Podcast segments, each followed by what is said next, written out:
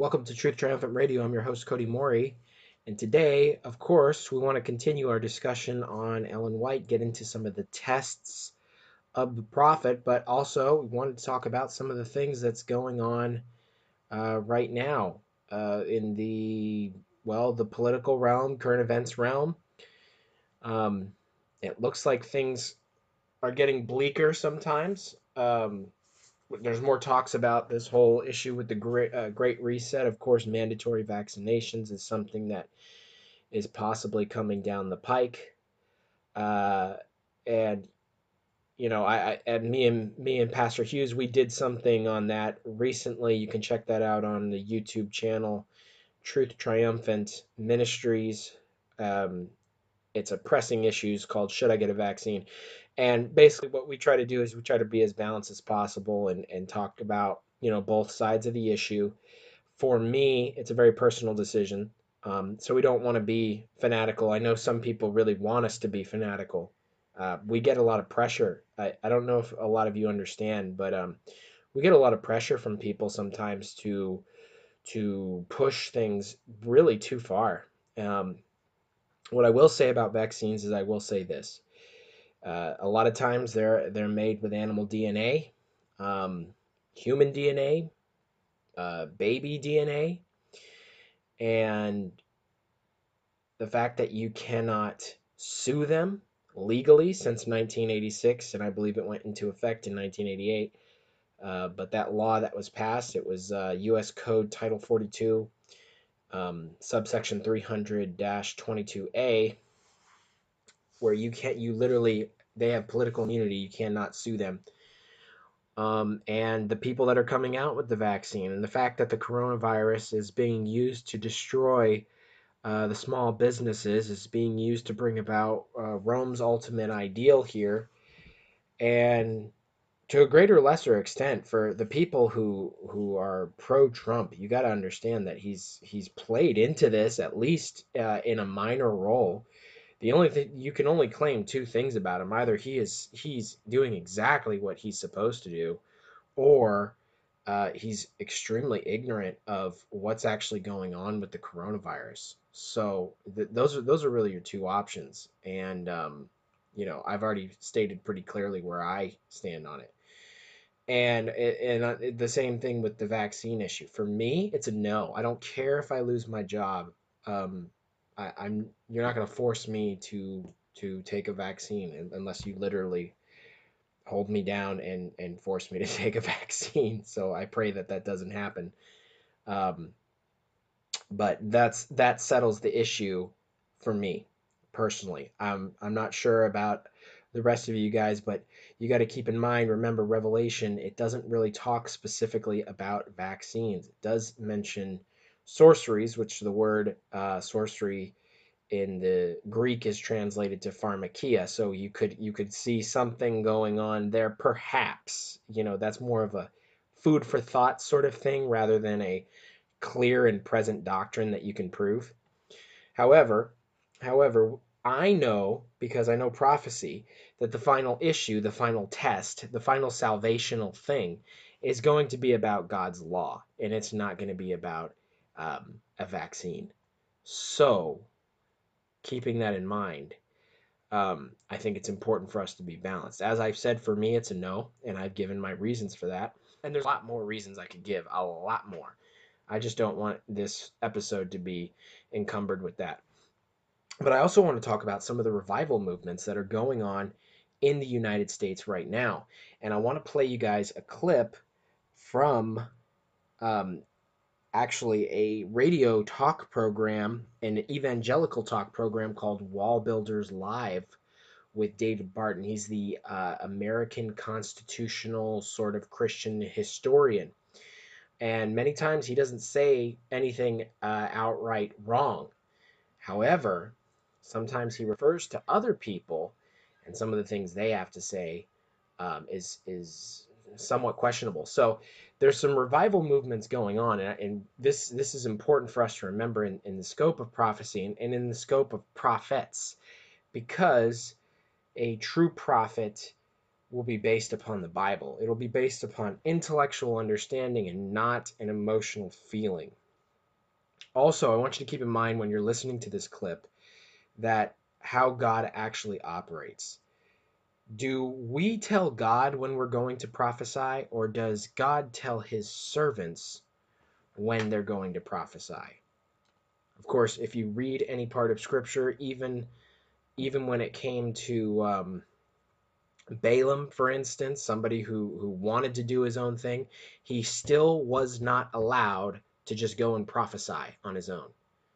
I think that's a perfect example because, I mean, if you look at other prophets, there's other prophets throughout the Bible, they don't speak until they're told to speak. But Balaam specifically, he did not want to do God's will. He did not want to do God's will, but he still was compelled to only prophesy when he was told.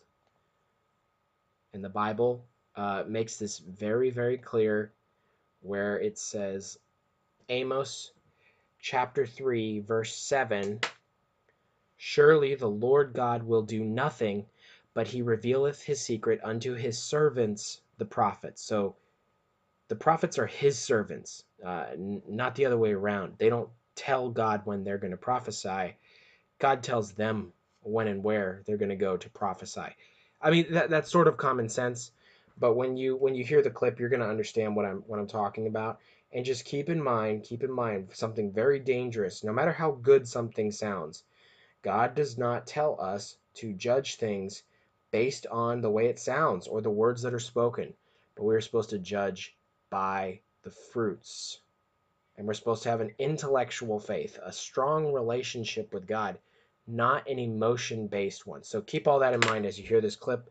This is from Sean Feucht. He's starting a religious revival movement um, or maybe he's not starting one, he's just part of one, but um, similar to the Jesus People movement back uh, decades and decades ago, I believe in the 1960s. So here's the clip. It's the season to be a little weird. It's the season to do stuff different. It's the season to risk. And so I said, okay, we're going to gather people on the Golden Gate Bridge tomorrow night. This is 24 hours notice. I don't know if anyone's going to come, but we're going to drive down three and a half hours to the Golden Gate Bridge and we're going to gather worshipers. And we're going to gather in the center of the bridge and we're going to prophesy over California. Called some pastors that I knew that were, you know, courageous enough to join me. And we had one little battery powered speaker. We gathered 200 people on this on the south end of the bridge and 200 on the north end of the bridge.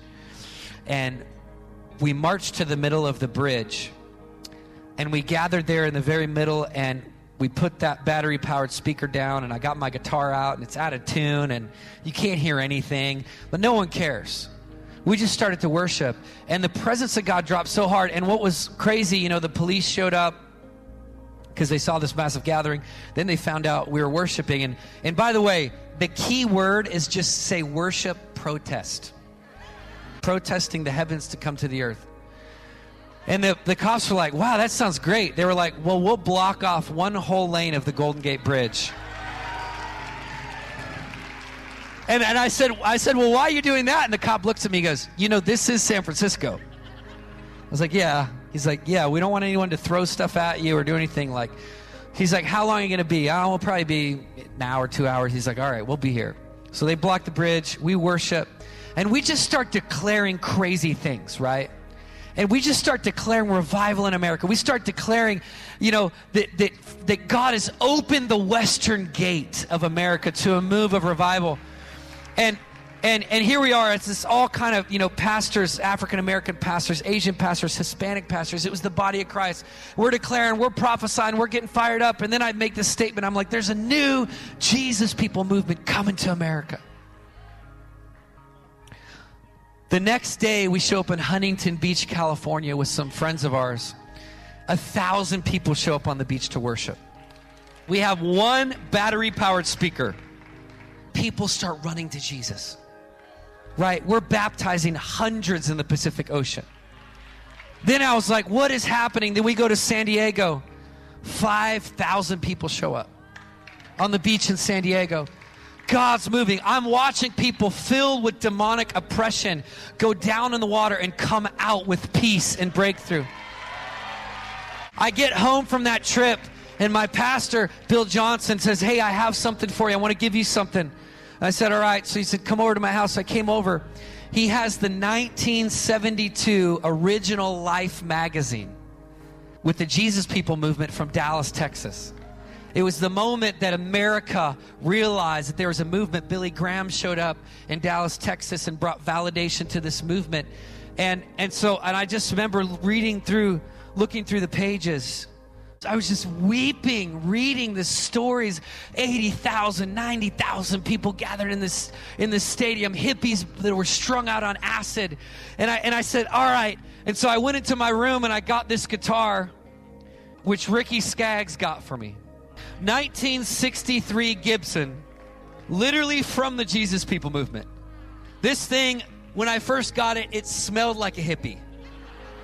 And I got this guitar and we started traveling across America and we started to focus in on the cities where violence and unrest and rioting was taking place, places people thought were hopeless. We went into Portland the police said, Don't come into Portland. We can't protect everybody. The people are being knifed. The, the police are calling me. The, the heads of the police, please don't come. And I said, Man, the church is coming.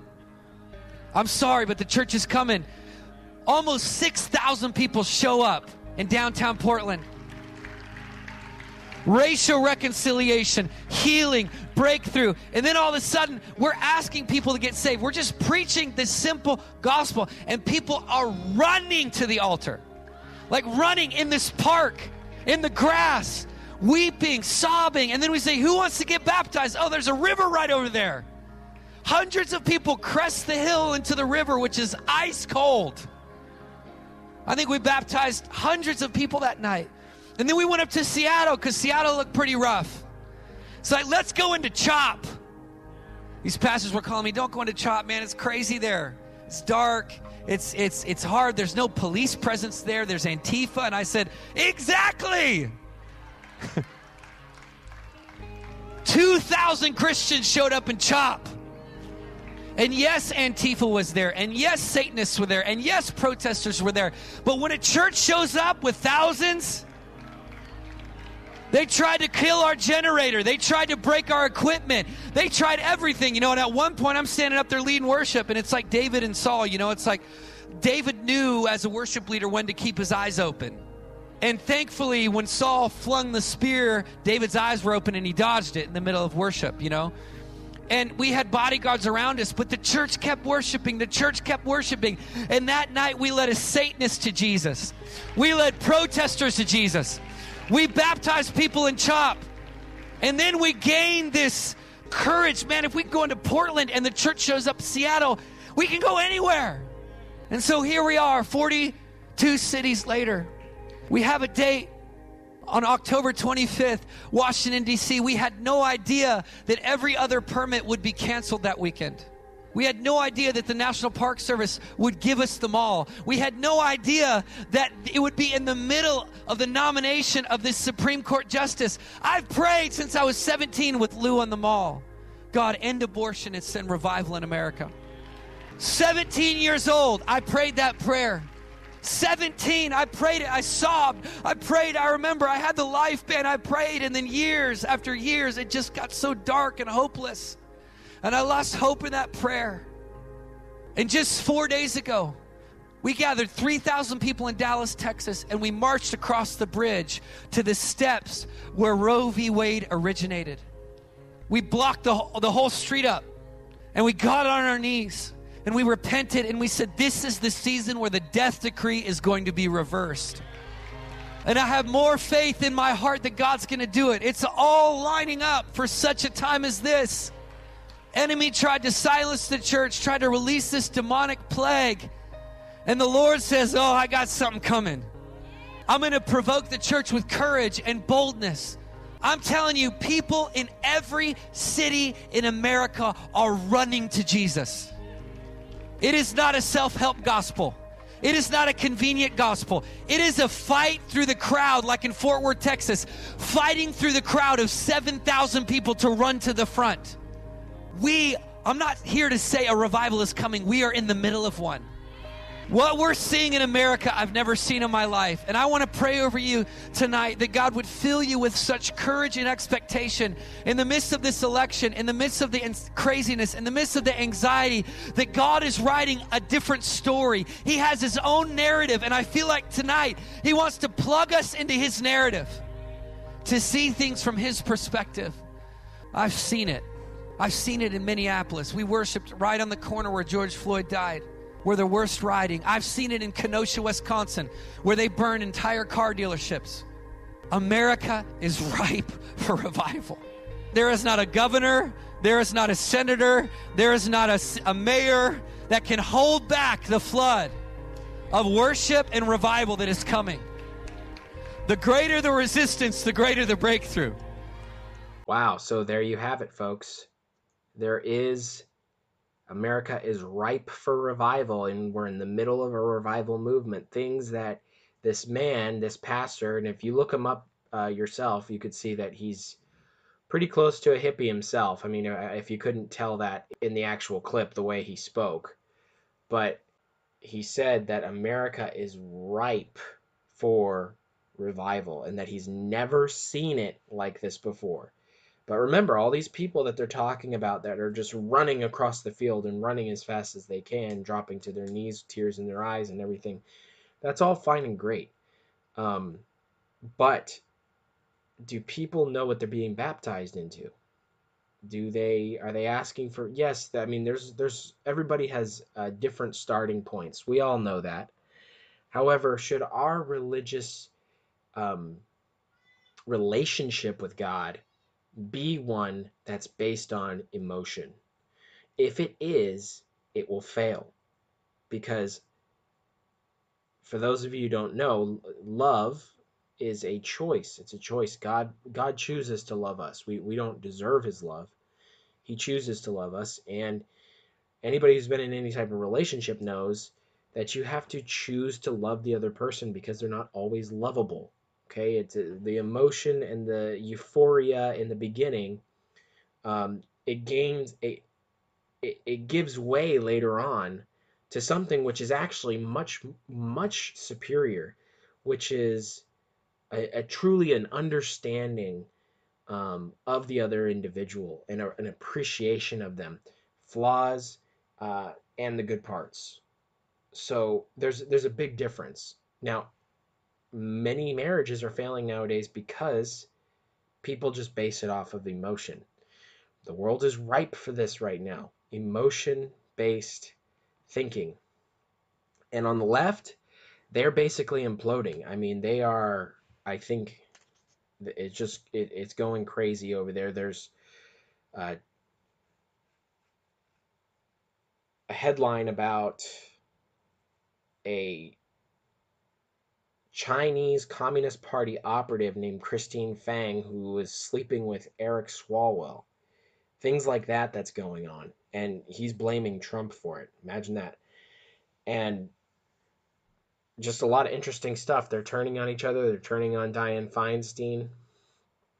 And there's just a lot of interesting stuff going on, folks. So we'll just have to see how all of this plays out. There's people talking about secession, there's people talking about civil war, there's people talking about all sorts of things. So it's going to be interesting to see how things play out. We'll just have to keep everything in prayer, keep our leaders in prayer, and um, ask God, ask for God's protection. But I would seriously, I would seriously tell people who are uh, listening to prophecy, who are interested in prophecy, that they would begin to loosen themselves from the things of this earth, because even people who are secular are are understanding. I was speaking with someone today specifically about this. Even secular people believe that basically all bets are off now at this point with uh, as far as possessions, as far as career goals, things like that. What's going to happen in the future? We really don't know. I know a lot of people are excited to get out of 2020, hoping 2021 will be some type of turnaround. But it seems like the country has sort of crossed the in my opinion it seems like the country has sort of crossed the line that it's not gonna it's not gonna turn back i mean there's even talks about another country like say china or russia or something possibly invading us in the future So there's there's all sorts of voices. There's all sorts of voices, and not, it's all speculation, folks. It's all speculation because we don't know exactly how these things unfold. We don't know what's going to happen, so we can only just go day by day. Now, with that said, I want to get into the tests of a true prophet, and I want to start by reading from Ephesians chapter 4, verse 11 again. I read this last week. It says, And he gave some apostles, and some prophets, and some evangelists, and some pastors and teachers, for the perfecting of the saints, for the work of the ministry, and for the edifying of the body of Christ. So, a true prophet will perfect the saints. Now, what makes a saint imperfect? What makes any person imperfect? Sin, of course.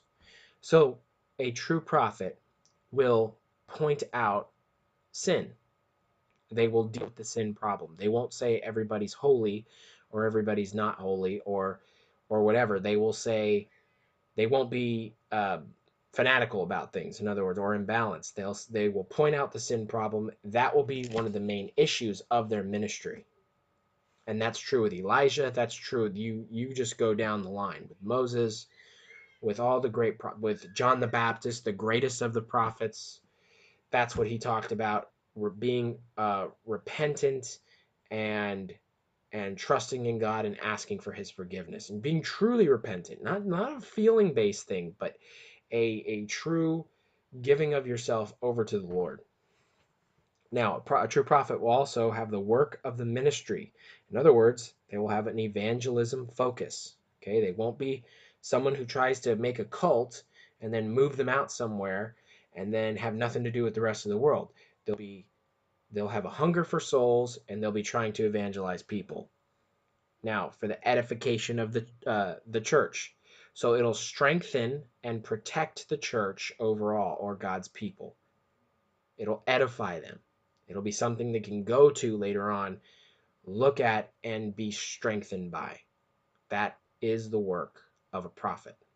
And not the way Sean Feucht was talking about, where they just say, we're just going to go out and prophesy over California. That's not how it works. That's not how it works. You don't just go prophesy wherever you want. And you, you don't start playing rock music or worship music and expect the Holy Spirit to come down and and work some sort of miracle in spite of the music that you're playing. It doesn't work like that. We don't tell God what he's going to do we obey him. That's how it's supposed to work. Now, number four, it will uh, a prophet will teach and comfort. This is from 1 Corinthians chapter 14, verse 3. It says, But he that prophesieth speaketh unto men to edification and exhortation and comfort. So exhort and comfort. So back to Ellen White. Remember, as I said earlier, the Bible said, By their fruits ye shall know them. Not just their words, but their fruits. So I want to start off that she died in 1915. This is from the New York Independent, August 23rd, 1915. This is a secular source, non Seventh day Adventist source that wrote this article. It says this these teachings, talking about the Seventh day Adventist teachings, are based on the strictest doctrine of inspiration of Scripture. Seventh day Adventism could not have gotten out in any other way. And the gift of prophecy was to be expected as promised to the remnant church who held fast to the truth. This faith gave great purity in life and incessant zeal. No body of Christians excels them in moral character and religious earnestness. I don't think that's true today, folks. But apparently, this was an understanding from a secular observer, probably a Christian, because that was what was by and large common then, uh, but a secular newspaper nonetheless. But it says that at that time, no body of Christians excels them in moral character and religious earnestness. Here is a notable record, and she deserves great honor. Talking about the eulogy after Mrs. White's death. She showed no spiritual pride, and she sought no filthy lucre. She lived the life and did the work of a worthy prophetess, the most admirable of the American succession. So there you have it. From another from her eulogy, this is from the editorial of Detroit uh, News Tribune, July 25th, 1915. It says Mrs. White was a remarkable woman in many ways. She was deeply religious, and none who knew her intimately had any doubt as to her sincerity. So, according to this other secular source, Mrs. White was a true Christian. Now, if she's a if she claimed to be a prophet and she was a true Christian, there's a big problem there if she's a false prophet because you can't really have it both ways. If people who knew her intimately had absolutely no doubt in their mind, now we could say that they were uh, blinded, but what can you say about this secular source here? You can't say the same thing.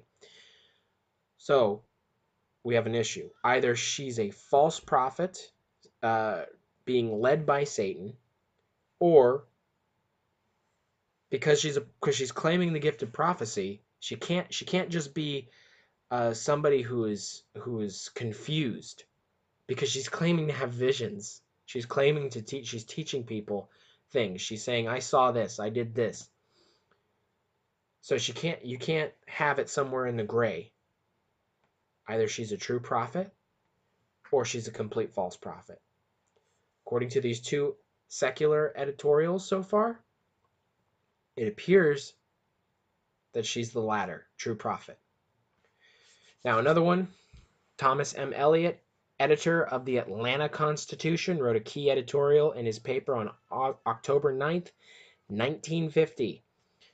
It says, Among the many hundreds of books I have studied on the subject of religion that inspire heart warmth and enriched faith, none have been of greater help than Ellen G. White's two books, Patriarchs and Prophets and Prophets and Kings.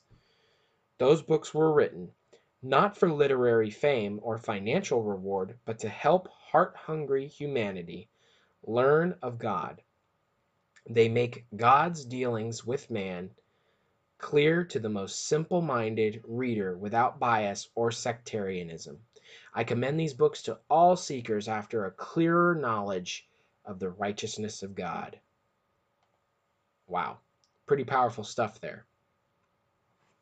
I want to read you another quote here. This is from a book by Vance Ferrell called Prophet of the End, page 84, where they talk about some of the fruits that we can see from Ellen White's life. And this is talking about somebody um, who was converted by her books. And in fact, many people were converted by her books. In fact, as far as writers and authors go, she's the most published I believe the second most or third most published American author in the world. Um, I believe only Benjamin Franklin and maybe Henry David Thoreau are above her. Perhaps uh, Ralph Waldo Emerson as well. I'm not sure, but she's up there. She's she's definitely top five, and you never hear anything about her in mainstream media.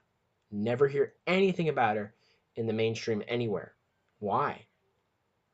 Well, if you think about it biblically, it would make perfect sense why if, if Satan is the god of this world, then